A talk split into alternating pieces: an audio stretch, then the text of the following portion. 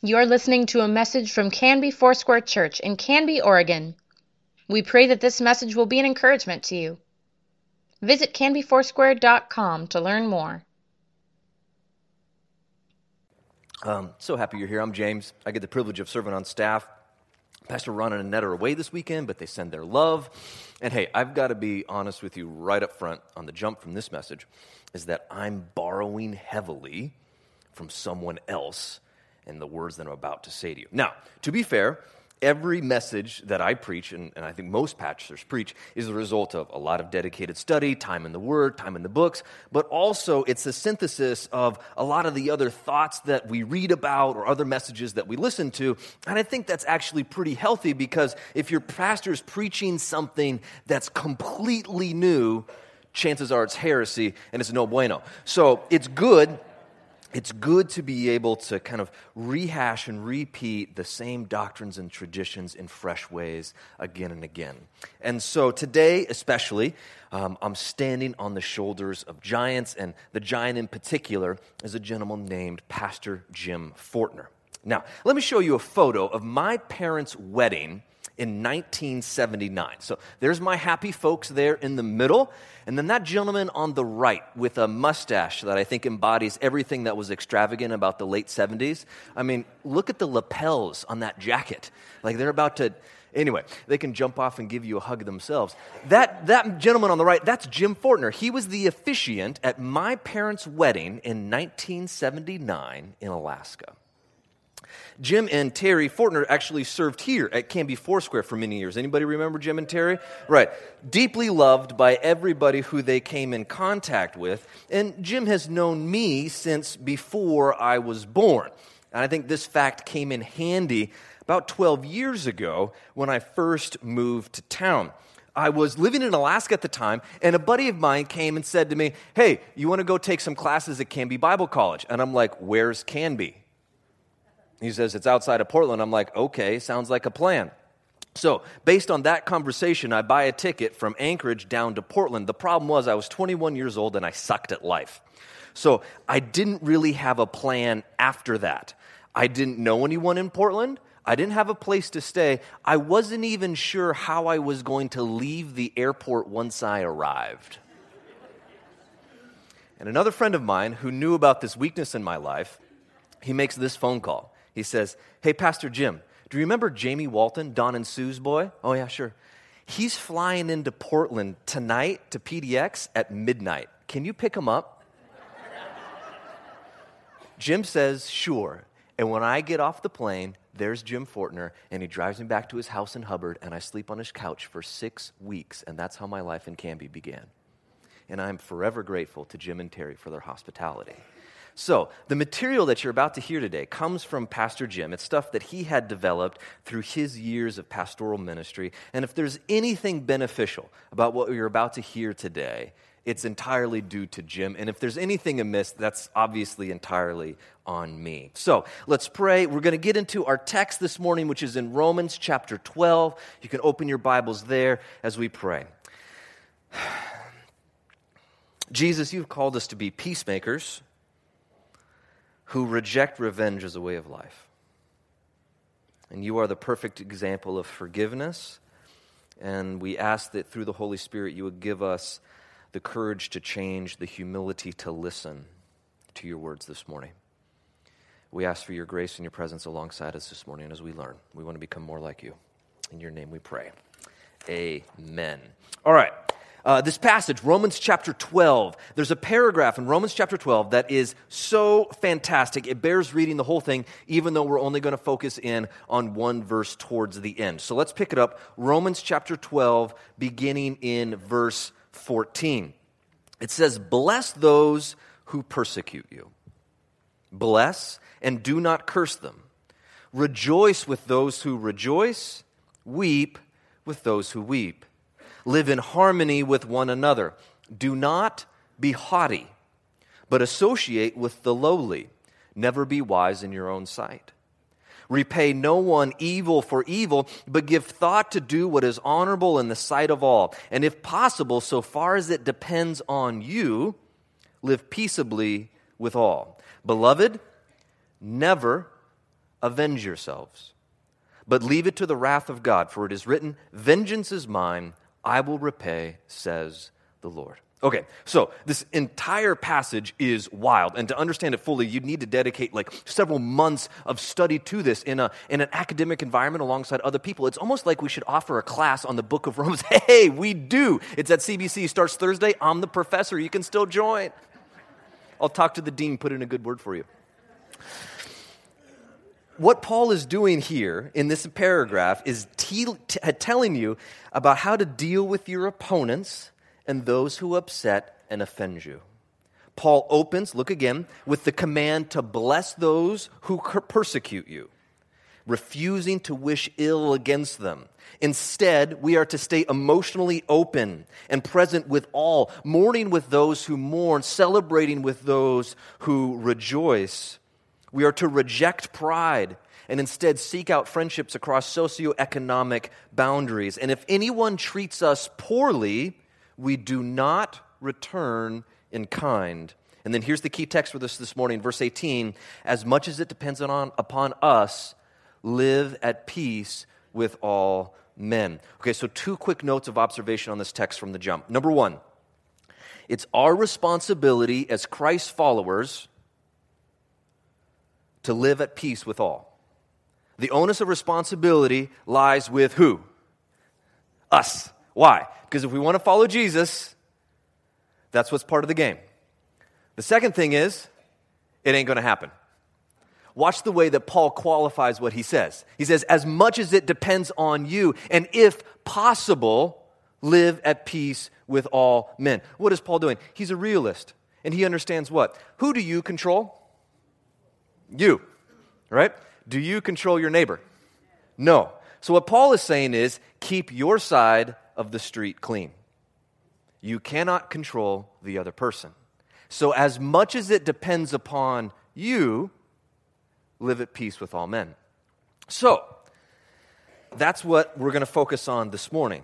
We are called to humbly follow a process, not to use force to secure an outcome. All right, so far so good, right? This hopefully shouldn't come as much of a big surprise to you that the commands to love our enemies to bless instead of curse, to never avenge ourselves, to not repay evil for evil. These are so central to the teachings and the actions of Christ that Jesus said that, remember what Jesus said in the book of John? He says, The world will know that you are my disciples because you belong to the right political party.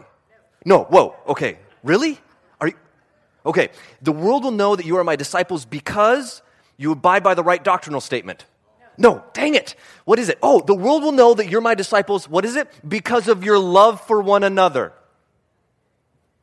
That's the metric that we're being evaluated on. How well do you get along with other people? And in that way, that's how the world knows that we're followers of Jesus. So, for the sake of our witness in the world, for the sake of our relationships, especially with our spouses and our coworkers and others, it's worth asking the question all right, exactly how does one try to live at peace with all? And what do you do when that relationship already has an offense in the middle of it? That's what today's all about. Now, as soon as a pastor starts talking about relationships and conflict resolution, a couple of things begin to immediately happen. It calls his or her own family relationships into question, doesn't it? right? Now, um, let's agree right now from the jump I do not have a perfect marriage. This may come as a shock to you, but it's true. I don't have a perfect marriage. A couple of weeks ago, I zip tied a knife, a fork, and a spoon to the, to the, dish, to the silverware tray in my dishwasher. Now, I know what you're thinking. You're thinking, this is amazing because it is. It really is. In my house, there's a visually reinforced system by which anyone, including my five year old twins, can appropriately load every utensil, business and down, in their correct trays so that when the dishes are done, in three quick strokes of the hand, you put all of the utensils back almost instantaneously. It is so magical. You go home and try this, put this system into practice in your own home, you will come back and thank me.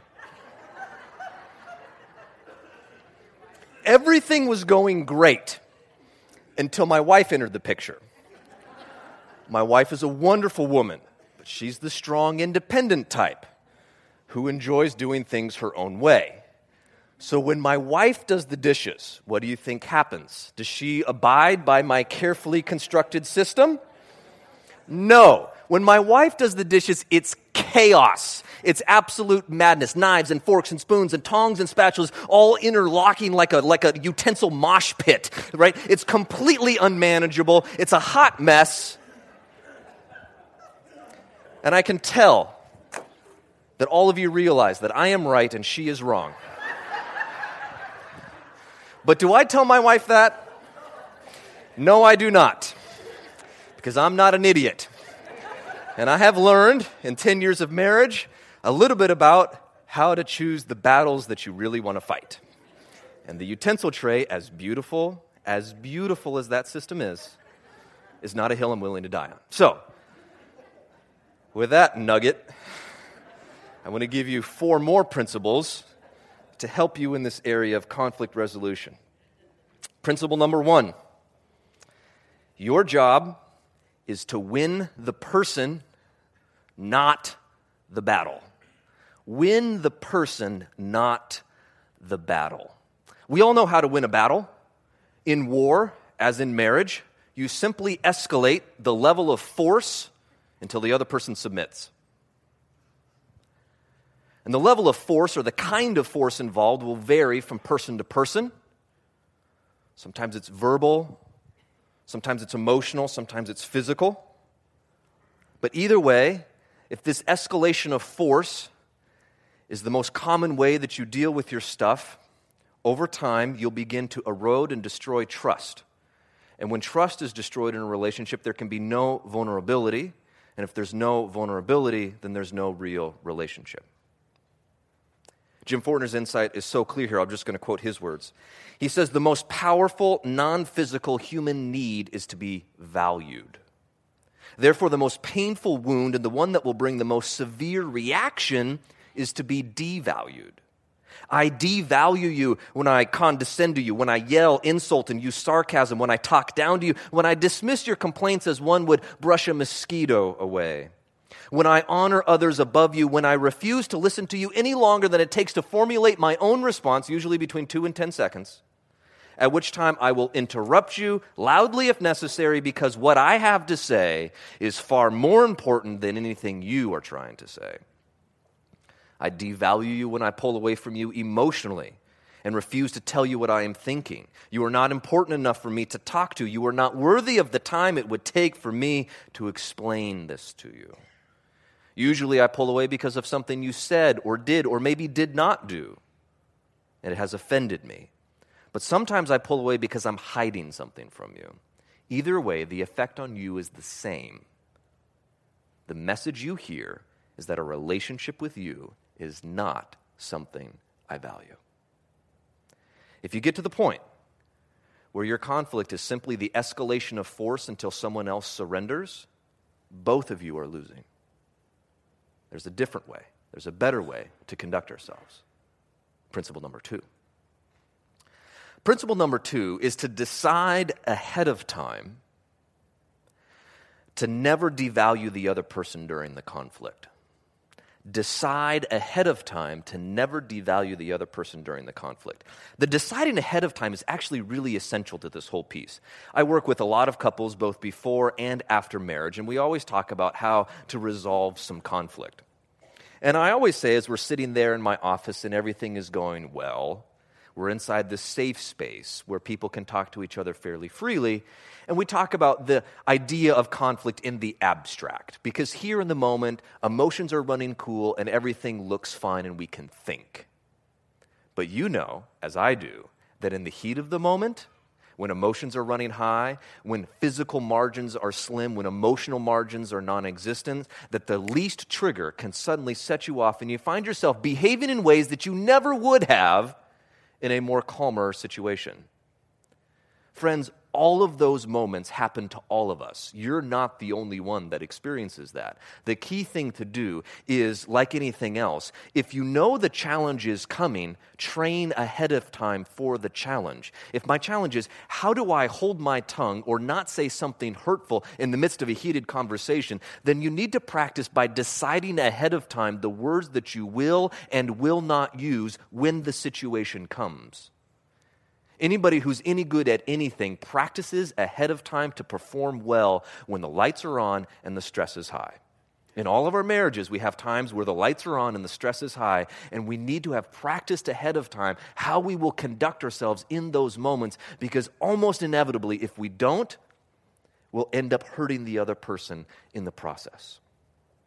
So, the alternative to simply escalation of force till the other person surrenders is to commit to not using words and behaviors that hurt the other person and devalue them. I mean, think about it. How many of you have gotten into a fight with your spouse or someone else? They did something that hurt you. Now you're going to argue about it. But in the course of the arguing, you get hurt even worse than whatever the primary incident was. And then after a while, you just realize that you hate each other, but you're not even sure why you started fighting in the first place. It's because the way that we actually fight is doing more damage than whatever action got us in the fight to begin with. So, this is the tragic downward spiral that's so common. I hurt you. You think about it and then choose to retaliate. Now, beforehand, I was just feeling guilty, but now I feel emboldened because you retaliated and hurt me to do what? Hurt you back. And so down and down we go. I hurt, you retaliate. I hurt, you retaliate. You suggest that perhaps my parentage isn't legitimate. I suggest that maybe your mother was a dog. And then all of a sudden we both agree that it's best that I sleep on the couch tonight. Have we gotten anywhere constructive? Are we winning? No, we are not. The usual weapons we use to fight our spouse includes retaliation, anger, volume, profanity, exaggeration, withdrawal, silence, pouting, verbal abuse, and emotional abuse. We insult, deride, and dishonor each other. We slam doors, punch holes in walls, and throw things. We withhold affection, conversation, and respect. At the lowest levels of such fighting, we start throwing objects or throwing punches. Now, the first question is how often does the use of such methods result in a peaceful resolution?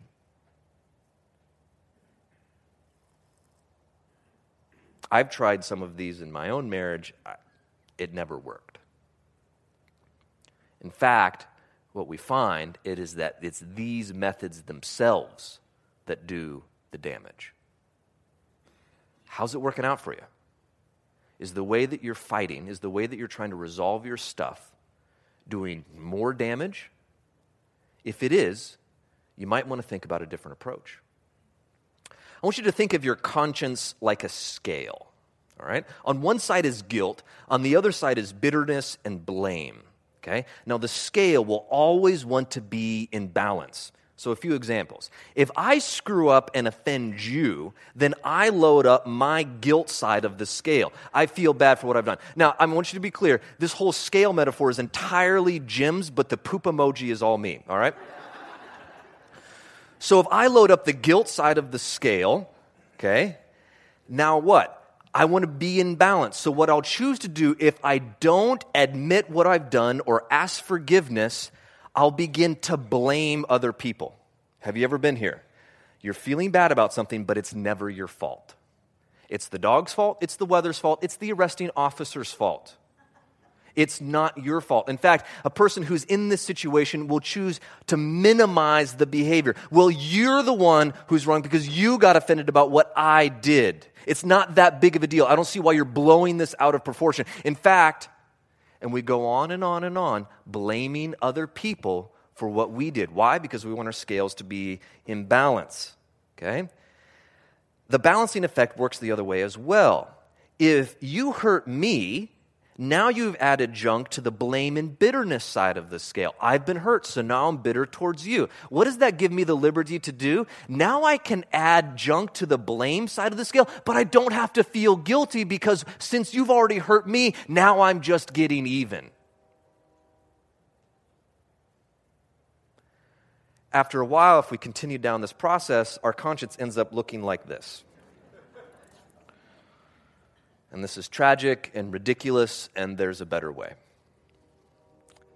Here's the third principle you need to figure out how to remove your guilt through forgiveness. So, are we agreed that we need to win the person, not the battle? Yes. Okay? And that winning the person involves a commitment to never devaluing them through your words and actions. If that's true, then what steps are actually necessary to restore that relationship. The first step to removing guilt is to see your behavior through the eyes of your victim. You can't understand and empathize with the harm you've caused. That means that your apology will be essentially worthless. You don't know what it is that you're actually apologizing for until you understand your offense through the victim's eyes. This is part of Jesus' point in Matthew chapter 7. Jesus says, Why do you see the speck that's in your brother's eye, but do not notice the log that's in your own eye? How can you say to your brother, Well, let me take the speck out of your eye when there's a log in your own eye? You hypocrite, first take the log out of your own eye, and then you will see clearly to take the speck out of your brother's eye. Now, Jesus' insight here is so incisive and helpful. The very thing that we think is a speck in our own eye, to our victim's perspective, what does it look like? It's a log. We tend to minimize our own faults because of pride but people who we have hurt see very clearly the enormity of the problem that because it lies in our eye, by definition, we cannot see it ourselves. So, what must we do? Through empathy and understanding, we come to realize how we've harmed the other person. What is Jesus' command? He says, Take the what out of your own eye? Log which means that I need to recognize what I think is a speck is actually a log from the perspective of my victim. Therefore, I need to adopt my victim's perspective. It comes from a very humbling question Would you please help me understand how I've hurt you? If you can ask that question and then keep your mouth shut, while they tell you the answer, you'll be making progress. Do not defend, do not deflect, do not justify. Simply listen. Remember, you're trying to empathize with your victim's perspective. And once you understand your offense from your victim's perspective, the second step is you have to take full responsibility for your behavior. Now, in any relationship, it takes two to tango, which means that the blame is rarely, if ever, 100% in the camp of one person. But if you own 5% of the mess, how much of the mess do you need to own? 5%. It feels so unjust. They're entire, almost entirely to blame. Why do I have to be the person who asked for forgiveness first? They did something so. Do you see what you're doing? Have to take full responsibility for your behavior. And then a couple of things. If you're anything like me, who's a people pleaser, you'll get into the bad habit of apologizing too quickly for things you didn't actually do in an effort to smooth things over with a superficial veneer. Sound familiar? You're in a conflict, you see that the train wreck is about to happen, you try to head it off by simply taking responsibility for all of it and then apologizing really quickly. It doesn't work it doesn't work. Neither should you refuse to apologize because the whole batch of accusations came at you in heat and anger, and with the one true accusation came like five or six untrue ones. You can't throw the baby out with the bathwater. You have to ask, what part of this mess do I own? And then you take full responsibility for it. Third, having taken full responsibility, you have to name what you did. You have to name what you did. And three nevers to keep in mind when you're here at this step. Never just say sorry.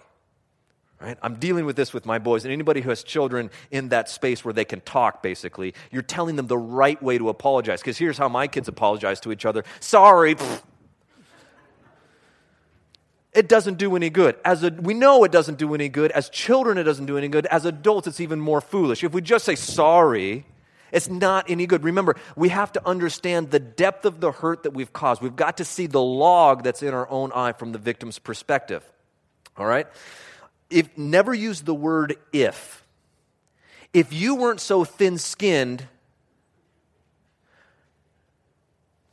there's a whole okay, watch what that does. It makes the victim of your bad choices the bad person for being so sensitive as to be hurt by your actions. Okay? It's only when the victim hears you name the offense and describe its impact to them that they realize what, that you realize what you've done. And then the apology can have an impact. Third, uh, never promise that it'll never happen again. Chances are you've already broken that promise. They know it. Just don't say it. Let your actions do the talking. Fourth thing is to ask for forgiveness. What's the key verb there? A- ask. That means don't expect. That means don't um, presume. Asking is the key part. You, you stole their dignity. You've incurred a debt that, frankly, you cannot repay. You're beseeching their graciousness to restore that relationship. And then here's another incredibly humbling phrase that you can commit to memory and use later on Honey, I was wrong. Will you please forgive me for? And then you fill in the blank with the name of the thing that you did. Try saying those words. Something in your body physically shrivels up and dies. It's called your pride. this is such a tough sentence to say because it debases you. It takes all of your pride out of the situation. Honey, I was wrong. Will you please forgive me for? But there is something so, I think, I don't want to, magical is not the right word, supernaturally grace filled about this transaction. You've heard it said that time heals all wounds. What a load of garbage, right? All of us have past wounds that are still festering in us. We're dealing with the ghosts of fathers and generations past, things that have left unresolved in our lives. You will go to the grave with that offense. Time doesn't heal anything. Do you know what happens if you have a wound and you don't tend to it? Time simply gives you an infection, it doesn't heal it in order for things to be healed, they have to be brought to light because sunlight is an antiseptic. It cleans the wound. The act of forgiveness is like cauterizing an open wound. It seals the wound and allows it to heal and prevents further infection. When you ask for forgiveness and it's granted, you are there's a whole nother sermon here that we don't have time to get into about you as the victim and the work that you need to do to come to a place of forgiveness towards the person who's offended you. And Jim, by the way, he's got like 6,000 words and 15 pages on this stuff and super helpful. And I will give it to anybody who asks. Just email me. I'll be happy to pass it along. He's given me permission. But when you, as the person who's been victimized, give forgiveness in that moment, you're absolving yourself of any future right or responsibility to bring up that offense again. It is as though if I borrowed 20 bucks, I'm in debt to you, and as long as I owe you the 20 bucks, there will always be this imbalance in the relationship. But if either one of two things happens, I repay you or you forgive the debt, then the balance has been restored. I cannot then later on talk to you about the 20 bucks. You don't owe it to me anymore. I've forgiven the debt when forgiveness occurs, it seals and cauterizes the wound and allows true healing to take place. And in the experience with my own marriage, whenever my wife and I have gone through this very humbling process, we'll remember that there was a disagreement, but I couldn't tell you about what it was. There's something that it kind of helps it move out of your mind. If you're still looping on a past offense against you, there's a strong chance that means that your soul hasn't come to rest. The scales haven't been balanced yet, and you still need to seek forgiveness. Here's the fourth principle, last thing grace has the power to effect lasting change. Grace has the power to effect lasting change. Now, if this is true, if it's grace that has the power to effect lasting change, then derision, insults, abuse, retaliation, backbiting, violence, and anger don't. Don't. No one has been fundamentally transformed by the power of a bickering wife. No one has been fundamentally transformed by the power of an angry husband. No one has woken up each day wanting to do better for their spouse because they live in a caustic and emotionally unstable environment. Do you know what changes people? Is God's grace.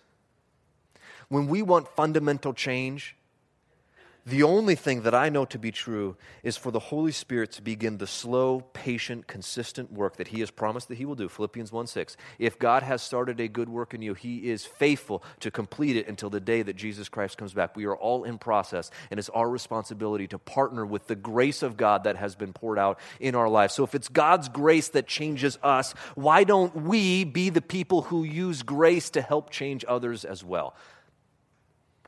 Because of pride because when you're hurt, the easiest thing to do is to try to hurt back or to drop into a shell where you can't get hurt anymore. And friends, that only perpetuates the same kinds of bad behavior that results in conflict. It's God's grace. It's what He did for us. He was the first mover who came down. The gospel is the good news that Jesus acted first. The gospel is the good news that Jesus secured a way for us to be forgiven. The gospel is the good news that God stands in judgment over us and says, not guilty because of what Jesus has done.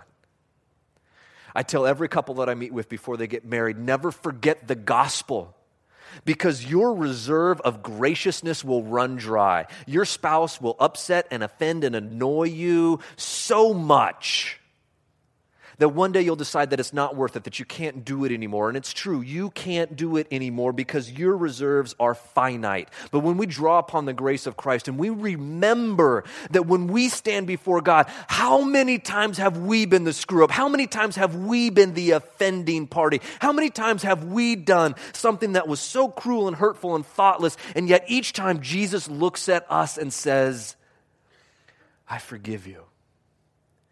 Friends, we lose the capacity for, to forgive our spouses or people we love when we forget the gospel of what Christ has done for us. He reaches out in infinite graciousness to say, You are accepted and loved, and through the grace, transform us.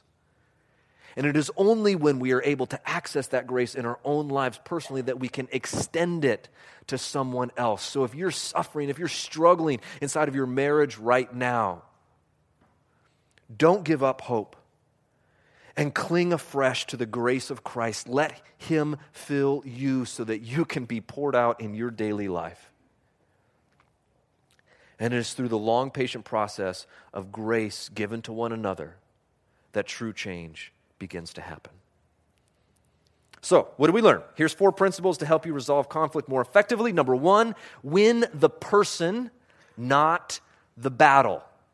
If your fights are characterized by increasing escalation, you're doing it wrong. Second thing, never devalue the other person. Commit ahead of time to using words and actions that do not devalue the other.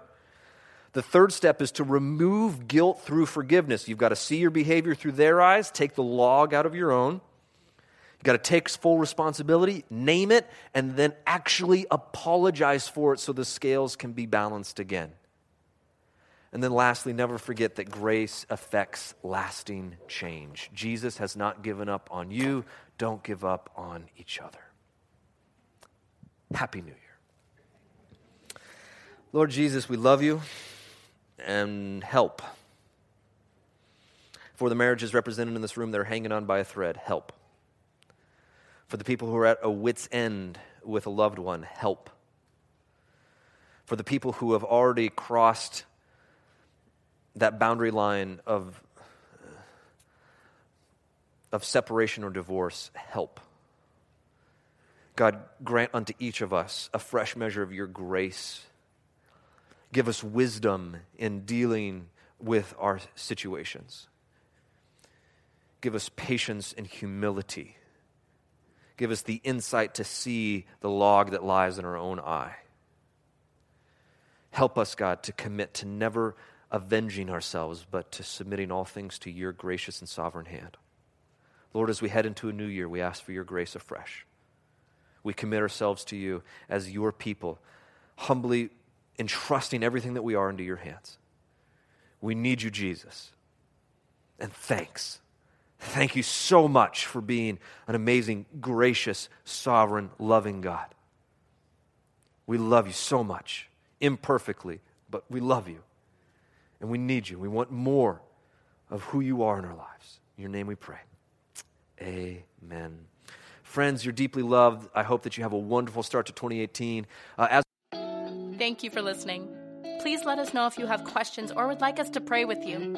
You can contact the church office most weekdays at 503 266 4444 and anytime through canbyfoursquare.com.